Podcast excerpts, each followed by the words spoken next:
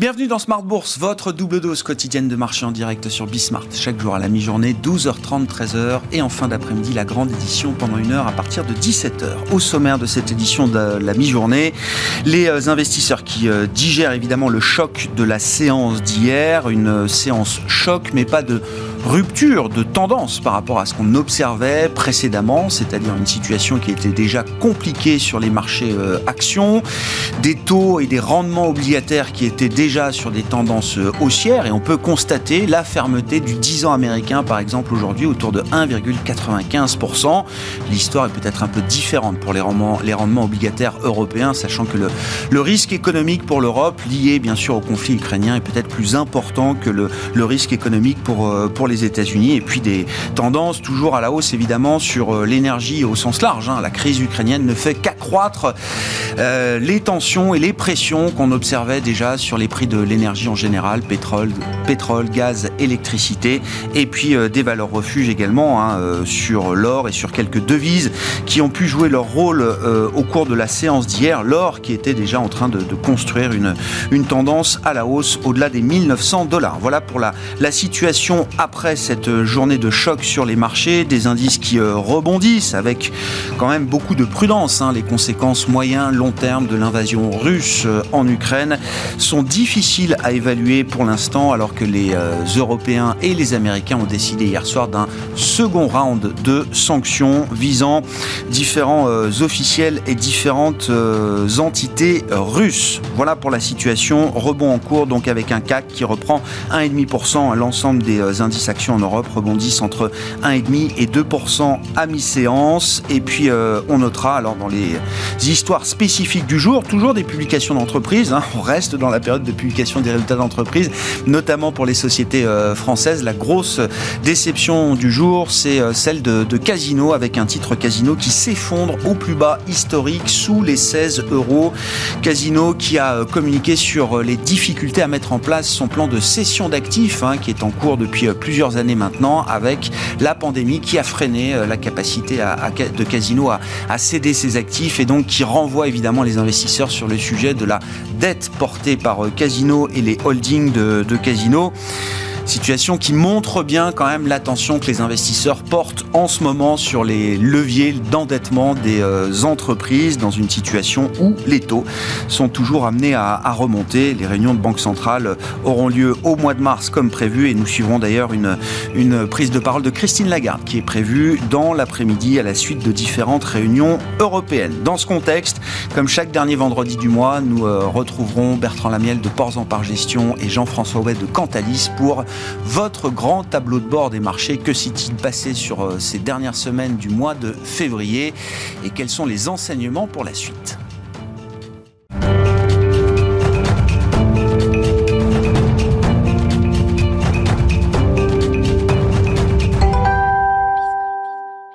Et commençons sans plus tarder avec nos deux invités, donc euh, chaque dernier vendredi du mois avec nous en plateau pour ce grand tableau de bord des marchés. Bertrand Lamiel, directeur général de Ports en Par Gestion et Jean-François Bay, directeur général de Cantalis. Bonjour messieurs, merci Bonjour. beaucoup d'être euh, d'être là. Euh, Bertrand, je commence avec vous. Donc au lendemain de cette, cette séance un peu choc pour les, les investisseurs, ce qui est intéressant de constater avec un, un peu de recul, c'est que oui, il y a eu un choc, pas eu de panique, il n'y a pas eu de rupture, surtout par rapport aux tendances précédentes qu'on observait déjà sur les marchés financiers au sens large et sur les marchés boursiers notamment. Alors oui, un, un, choc effectivement, puisque moins 3,83, on se situe quand même dans les 100 séances les pires sur les 20 dernières années.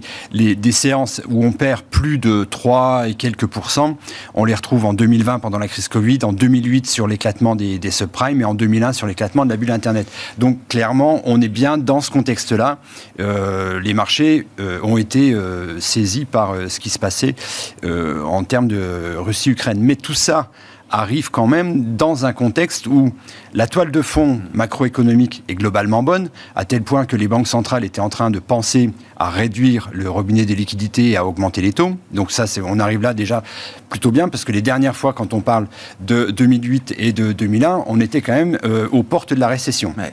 Et voire déjà en récession. Donc ça, c'est quand même un bon point pour nous. Ensuite, la saison des publications arrive quasiment à son terme. Le message des entreprises, il est bon. Elles ont fait des bons résultats l'an dernier, elles offrent des bonnes perspectives pour l'an prochain. Alors après, il faudra voir dans le nouveau contexte que ça va donner, mais on arrive quand même avec des situations saines, avec des boîtes qui ont euh, généralement beaucoup de cash. Et euh, du cash, on en a à la fois du côté de l'épargne, et à la fois du côté des, fonds de private equity qui, ont, qui ont encore les, poches pleines. Donc on a des munitions, on a de la poudre sèche de, ce point de vue-là. Et puis euh, voilà, on arrive à un moment donné aussi où les marchés étaient déjà en rouge. Mais oui. Tous les indices euh, mondiaux sont déjà dans le rouge. Ah Donc la, la partie augmentation des taux, pour partie, elle est déjà pricing. Alors maintenant, ce qu'il faudra voir, c'est effectivement ce qui se passe en Russie. La Russie, si on regarde euh, au niveau des matières premières, que ce soit gaz, pétrole, tous les métaux, tous les ions euh, et les matières premières agricoles, la Russie, à chaque fois, elle est au minima dans le top 3 mondial. Mhm. Donc il y avait déjà une tension sur ces matières premières qui va, qui va perdurer. C'est ça. Donc, ça ne fait euh, qu'accroître ce, risque et cette tension sur l'approvisionnement en matières premières au sens large. Euh, c'était déjà une préoccupation et ça ne va pas s'arrêter. Donc on avait déjà des sociétés qui avaient commencé à communiquer là-dessus. En fait, le sujet, il est double. Il est à la fois euh, des prix qui montent et aussi des problèmes d'approvisionnement avec des stocks qui sont au plus bas. Mhm. Donc euh, voilà, on est, donc cette tension-là, elle est, elle est, là, elle est là pour durer. Alors dans la séance d'hier, d'ailleurs, on remarque bien que les dossiers qui s'en sortent bien, c'est des dossiers matières premières. Quand on regarde au niveau européen, globalement, hier, il y a eu un décalage d'un cran et une nouvelle dégradation. Alors euh, ça s'est vu particulièrement sur l'Allemagne, notamment, qui est, qui est, qui est, la, plus, la plus sensible. Euh, mais quand on regarde les indices qui tiennent bien, relativement parlant, le CAC, euh, merci Total.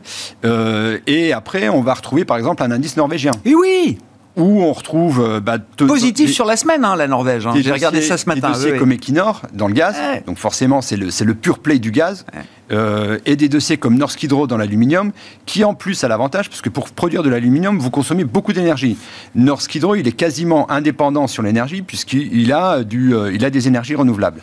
Donc voilà, donc ce type de dossier, ça c'est des hedges parfaits dans ce contexte-là, et il faudra continuer à les regarder. Dans la séance d'hier aussi, parce que qui dit séance folle, c'est les deux côtés. On est rentré dans une période un peu folle. Donc il faut se souvenir aussi que les, les, périodes de plus forte hausse sur les indices, elles arrivent aussi en 2020, en 2008 et en 2001. Hier, par exemple, on avait notamment toutes les énergies non renouvelables qui étaient à plus 10, plus 15. Bien sûr. Alors, ça paraît la formule magique, bah oui, évidemment, allons-y là-dessus. Alors, attention là-dessus, pareil, il va falloir faire du tri. Donc, le message aujourd'hui, c'est que d'un point de vue sectoriel, il y a les matières premières euh, et les basiques ressources qui restent bien orientées, mais elles l'étaient déjà avant. Le nouveau message, c'est les banques qui étaient bien orientées et l'assurance. Attention, Là, il y a peut-être un coup d'arrêt euh, durable À minima, une pause qui est probablement en train de se, dessiner. Et sur le reste, globalement, il n'y avait pas grand-chose qui arrivait à survivre. Et là, pour le coup, il n'y a, pas a pas vraiment d'alternative. Alors, dans les changements qu'il peut y avoir, on l'a vu avec la séance sur le Nasdaq hier. Le Nasdaq hier qui passe de moins 3 à plus 3, c'est la première fois de toute la vie du Nasdaq qu'on voit un renversement de tendance aussi fort que ça. Là, il y a peut-être un message où effectivement... On était à plus de moins 20 sur le Nasdaq déjà. Et, toujours l'idée que ces tendances baissières, elles étaient déjà très affirmées. Hein. Le Nasdaq est en baisse de 15-20% quasiment avant le déclenchement ou l'exacerbation de cette euh, crise géopolitique majeure. Exactement. Et donc ça, il y a ce message qui est en train de passer, ce sentiment qui est en train de se dire, finalement, les États-Unis sont peut-être moins touchés économiquement. Donc après, bah, Jean-François nous le dira peut-être. Euh, on va peut-être voir des flux retournés vers, euh, vers les États-Unis. Malheureusement, ça risque de se faire au détriment de l'Europe. Ouais. c'est-à-dire en, cas de tension, de stress, quels sont les actifs, même risqués, qu'on a envie de détenir en premier C'est plutôt les actifs américains Ça risque d'être des actifs américains. Et euh, après, il y a du tri qui s'est organisé. Regardons hier dans la séance, on arrive quand même à avoir un Dassault Système à plus 1,5. Donc euh, voilà, donc tout n'est... Donc, encore une fois, message sectoriel, il n'y a plus grand-chose de, très net. On a un taux de participation qui est très faible, c'est-à-dire les, dossiers qui sont en train de surperformer le marché on est à 16%. Mmh. Donc c'est historiquement des points bas. Donc euh, avec un sentiment baissier, pareil, qui, qui avant même la crise était déjà sur des points bas. Donc, entre la macro, la micro qui est plutôt bonne, le sentiment baissier qui est déjà bien installé, une partie du chemin a été fait. Alors, le, le pire est toujours possible. Hein, c'est, je reprends, ouais, on, en discutait, on en discutait avant. Donc, non, mais si, on n'est pas sur les points bas, Le pire n'est jamais certain. C'est ce qu'on dit sur les, sur les marchés. Mais euh, moi, j'ai en tête ce que disait Frédéric Oudéa dix ans après l'année horrible de 2008, qui avait vu euh, l'affaire Caruel plus la chute de Lehman Brothers. Je me souviens très bien de Frédéric Oudéa euh, revenant et tirant les enseignements de cette année noire pour Société Générale, disant oui, le, le pire n'est jamais certain, mais il faut toujours avoir l'esprit que le pire reste parfois possible. Et les dernières heures nous ont montré que oui, donc voilà. sur les portefeuilles, il faut vraiment. Alors il y a, voilà, il y a, le hedge avec les matières premières. Euh, nous, il nous semble que ce qu'on avait déjà dit la dernière fois, euh, c'est que tout ce qui est retour euh, à la vie normale avec l'aérien, ça n'a pas été affecté. La dernière, enfin, ça, a baissé, mais moins. Donc globalement, il faut toujours regarder du côté des acteurs du catering, des acteurs de Airbus par exemple, des Vinci mmh. dans, les, dans, dans, les aéroports. Et après, c'est vraiment au secteur. C'est du picking sectoriel. Euh, voilà. Et dernier message, euh, quand on regarde historiquement ce qui s'est passé quand il y a eu des, conflits, euh, le marché repart toujours avant que le conflit soit résolu. Donc voilà, il faut résister à la tentation de tout acheter parce que finalement ça, ça, baisse beaucoup. Résister à la tentation de tout vendre. Donc encore une fois, bah, la voie elle est médiane. Il faut encore une fois retourner sur les dossiers et puis c'est du picking sectoriel en attendant qu'on ait un taux de participation qui, qui, qui reparte à la hausse. Oui, donc il ne faut pas négliger la possibilité, la probabilité d'un rebond euh, important, peut-être même du marché, partant de ces euh, niveaux de sentiments négatifs, de dégradation, etc. Euh, Alors, rebond du marché, pas de manière pas tout de suite. Par contre, des séances de rebond fortes, oui, il y en aura. Bon, que disent les, les flux Alors, ce sont les flux euh, du passé, entre guillemets, mais encore une fois, comme les tendances étaient déjà là, ça reste quand même très pertinent de regarder ce qui s'est passé sur le mois de février avec vous, euh, Jean-François. Oui, ça, ça, rejoint ce qu'on vient de dire avec Bertrand, c'est que on a commencé l'année 2022 ensemble dans des, des, allocations qui étaient quand même assez prudentes. Les, les gérants, euh, donc depuis fin 2021, avaient euh, calmer un petit peu leurs ardeurs sur des poches actions ou des actifs très, très risqués. Euh, je pense que le, le, dénominateur commun, donc il fallait être plutôt non directionnel sur le taux et sur les actions. Le dénominateur commun, c'était une sorte de réallocation des portefeuilles. Hein, donc il n'y avait pas de scénario noir euh, non plus sur euh, les marchés vont tous baisser, mais c'était plutôt de se dire j'ai un, élément qui fait peur. C'était pas le Covid, c'était pas l'Ukraine. Ah. Ça fait un moment aussi qu'on parle de, de l'Ukraine. C'était pas les résultats des entreprises qui étaient plutôt bons, mais c'était la hausse des taux et l'inflation. L'inflation faisait peur et donc les gérants sont mis en ordre de bataille en disant oui les banques centrales vont agir sur 2022. Ça même euh, ça s'est précipité. A, c'était un peu comme les, euh, voilà, il y avait eu différents protocoles et, on a du coup euh, anticipé 3, 4, 5, 6, 7 hausses des taux de la Fed et c'est ce qui a un petit peu, je dirais, impacté en fait les réallocations de portefeuille. L'inflation et donc du coup on se dit on, rentre dans cette crise qui est une crise d'incertitude, plus de risque de gestion des risques puisque on parle de guerre quand même. Donc les, les, marchés sont un petit peu saisis par, dirais, cet emballage et cette précipitation. Euh, mais à côté de ça, euh, les, portefeuilles, les allocations étaient déjà assez prudents. Ce qui vient un petit peu perturber les, portefeuilles, on le voit dans, les flux, c'est que les investisseurs sur des actifs risqués, c'était plutôt positionné sur l'Europe en cœur, hmm. les cycliques, les commodities et la sortie de cash en se disant bah oui s'il y a de l'inflation je vais investir sur les matières premières je vais investir sur l'Europe euh, qui euh, va profiter de ce rebond cyclique sur des cycliques des bancaires Là, il y a un peu un contre-pied qui est un petit peu assassin, qui est un petit peu compliqué, euh, puisque c'est plutôt l'Europe qui est au cœur de la crise, c'est plutôt les cycliques qui sont principalement touchés. Hein. on parle du, du, tourisme, des compagnies aériennes, des, enfin voilà, donc euh, Saint-Gobain, euh, même peut-être le luxe hein, qui, qui, qui, qui, a, qui, a, pas mal baissé. Et puis retour vers le, le, cash depuis le 22 février. Alors c'est difficile pour nous chez Cantalis parce qu'il faut agréger l'ensemble des, des, flux et donc c'est encore de l'estimer. Mmh il y a un retour du cash euh, euh, ces derniers jours dans, les portefeuilles, ce qui est, ce qui est normal. Donc euh, voilà un petit peu le, le panorama sur les, flux. Les investisseurs étaient sur des ETF, ils n'étaient pas sur des, fonds actifs. Donc là, on vrai. donne. Comme en janvier. Hein. Comme en janvier. Un, mouvement tactique qui, est important. Euh, je le disais, ils étaient moins actions au monde, ils étaient plus revenus sur l'Europe. Là, je pense qu'il y a un, coup d'arrêt. Ils étaient aussi investis sur des, fonds de performance absolue et des fonds flexibles, euh, justement dans cette optique de, euh, bah, je, sais que 2022 va être un peu compliqué et je laisse, euh, des fonds flexibles, essayer de me, de, des gérants expérimentés, jouer un peu cette approche alpha total return à côté de mes expositions euh, risquées plus cycliques. Et après, on voit que euh, euh, quand on discute avec les gérants en ce moment, en ce moment, c'est plein de flash, flash marché, hein, puisqu'on on est abreuvé de, de notes qui, qui, qui Avec des baisses de 10%, il y a quand même, oui, effectivement, il faut communiquer aux clients. Communiquer aux clients oui, on est, c'est sous contrôle, on n'a pas d'exposition russe, etc., etc. Je pense qu'effectivement, on voit que les gérants rassurent, les gérants expliquent qu'il n'y a pas eu de sell-off, la baisse de la semaine sur le CAC 40, sur etc., les, même le marché américain reste limité.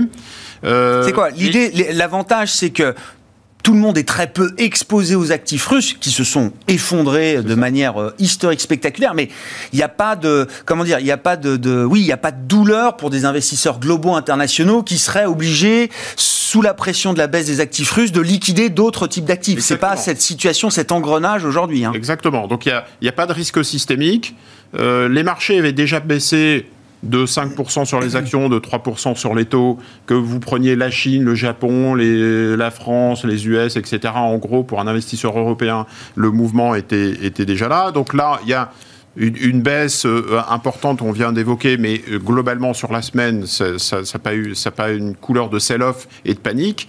Et pareil sur les taux d'intérêt. Hein, les taux allemands ou les taux mmh. suisses ou les taux longs euh, américains qui sont habituellement recherchés bah, n'ont pas trop bougé sur la semaine. Et, l'autre message qui, arrive, qui, qui, sont un peu source d'inquiétude, c'est d'une part le flight to liquidity, la liquidité, le crédit. Donc je pense qu'il y a une revue des portefeuilles actuels sur le crédit, avec des entreprises qui peuvent être euh, euh, pénalisées ou touchées durement, ce qui n'était pas prévu, bien évidemment. Donc notamment sur le high yield, sur la partie un peu euh, haut rendement, spéculative du crédit. Qui, était déjà un peu attaqué, qui était déjà en, retournement. donc ça, ça n'a pas facilité les choses du côté high yield de crédit. Le deuxième élément, c'est les pressions inflationnistes. On parle de pétrole, on parle de blé, on parle de gaz. Et, et, quelque part, donc on a un peu un effet de ciseau sur contre-choc inflationné, donc stagflation, euh, euh, coup d'arrêt sur la croissance parfois, avec une inflation qui est toujours plutôt euh, orthogonale, donc en, phase de hausse. Et donc c'est ça qui inquiète, qui inquiète beaucoup les gérants de portefeuille qui nous ont envoyé leur communiqué récemment ça veut dire que l'attitude des banques centrales va être quand même euh, déterminante là euh, dès les prochains jours. Hein. Les réunions euh, vont s'enchaîner en mars, 10 mars la BCE, 15 et 16 mars la, la Fed. Bertrand, est-ce qu'il y a deux situations divergentes désormais pour la BCE et la Fed? La BCE qui raccrochait un petit peu les wagons derrière la Réserve fédérale américaine pour elle aussi engager sa normalisation monétaire. Si l'Europe doit gérer un risque macroéconomique pour sa croissance beaucoup plus directe que les États-Unis, est-ce que ça change la donne? Alors, ça change pas la donne en ce sens que de toute façon, euh, la Fed comme la BCE, elles étaient sur une ligne de crête avec un sujet euh, bien compris de, évidemment, euh, réduire la taille des bilans et, in fine, plus ou moins rapidement, en fonction des mm. situations, revenir à des situations de taux plus en phase avec la bonne santé de l'économie. Donc elles étaient déjà très scrutées dans, dans, leur discours. Là, pour le coup, la donne devient encore plus compliquée parce que euh, le sujet, c'était remonter les taux parce que la situation économique le, permettait, mais surtout parce qu'il y a une inflation ah qui est bah très forte. Et donc là, la situation économique, bon, on peut se poser des questions. Enfin, en tous les cas, le schéma initial de début janvier ne peut plus être le schéma du jour. Donc après, de combien on doit rabattre la croissance économique, ça, ça, ça reste à voir. Mais en tous les cas, ce qui reste une donnée euh, bah, qui va rester là un moment, c'est l'inflation. Et l'inflation, là, pour le coup, elle est là. Donc après, il faudra voir. Et donc, le, risque, évidemment, c'est remonter les taux une fois de trop et de véritablement euh, asseoir la croissance, voire partir, partir en récession, ça, voilà, la, ça accroît encore un peu plus le risque d'erreur de politique monétaire, qui était déjà présent dans les esprits de tous les investisseurs et des banquiers centraux, évidemment, mais ce risque-là n'a fait qu'augmenter.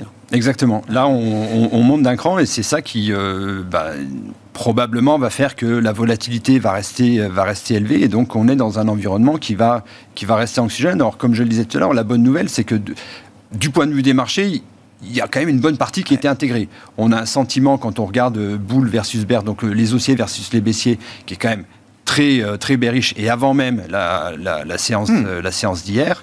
Donc, euh, et une volatilité qui reste élevée, qui, est toujours restée au-dessus de 20. Donc on est quand même sur des niveaux de volatilité qui sont élevés. Alors on n'est pas remonté aux 80 de la crise Covid, mais on reste quand même sur un niveau de vol relativement élevé. pas avec une complaisance et une euphorie totale sur les marchés. il ne faut pas non plus euh, sous-estimer, on parle des banques centrales, il ne faut pas non plus sous-estimer la psychologie des investisseurs. Euh, si on est dans une crise qui s'installe, une crise durable, euh, sur les réseaux sociaux, on vous parle de troisième guerre mondiale, j'espère qu'on n'en sera pas là, mais même si effectivement la crise dure et qu'il y a des échanges un peu envenimés euh, sur euh, l'Ukraine, etc., etc., ça veut dire que les décideurs vont avoir ce scénario, vont prendre des décisions, la psychologie, vont avoir des actions comportementales sur mes carnets de commandes, mes clients, euh, les, le cash, donc mes fournisseurs, et, donc quelque part, et les agents économiques, quels qu'ils soient, vont avoir petit, à petit se mettre en mode crise, se mettre en, mode euh, une, guerre avec la Russie, euh, ou en tout cas une situation compliquée avec la Russie ça a forcément des, conséquences importantes. Et donc, je vais essayer de, euh, de m'y préparer. Et donc, ça aura des conséquences, du coup, par ricochet sur ben, des secteurs économiques, des carnets de commandes. Et donc, c'est pour ça que le scénario stagflation, inflation à cause du pétrole, de l'énergie et des matières premières et du blé, et stagnation parce que les, les ménages et les agents économiques, les chefs d'entreprise, se mettent en mode crise en attendant d'eux risque en fait de geler un petit peu, cristalliser la situation.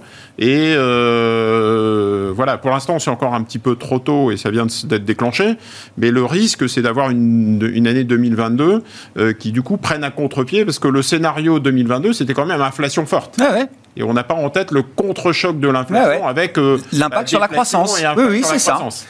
Euh, Beaucoup d'inflation, c'est un problème. À un moment, ça devient négatif croissance. Ça devient récessif. Mais oui, c'est ça. Et donc, c'est euh, ça. Cet équilibre-là qui va être compliqué, ouais.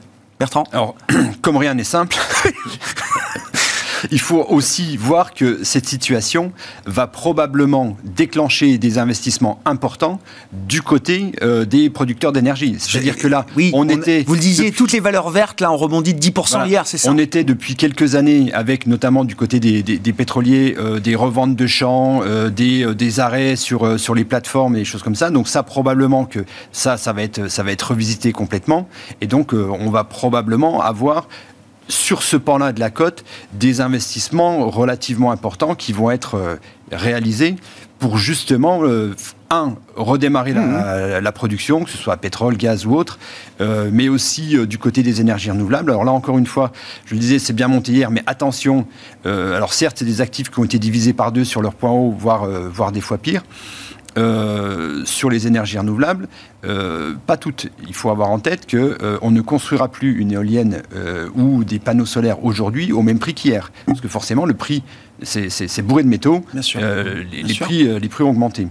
On, parlait de secteur souverain et de souveraineté. Ce qui était anticipé en 10 ans peut se matérialiser en 2, 3, 4 ans. C'est-à-dire que là, il va y avoir un peu un, une accélération encore.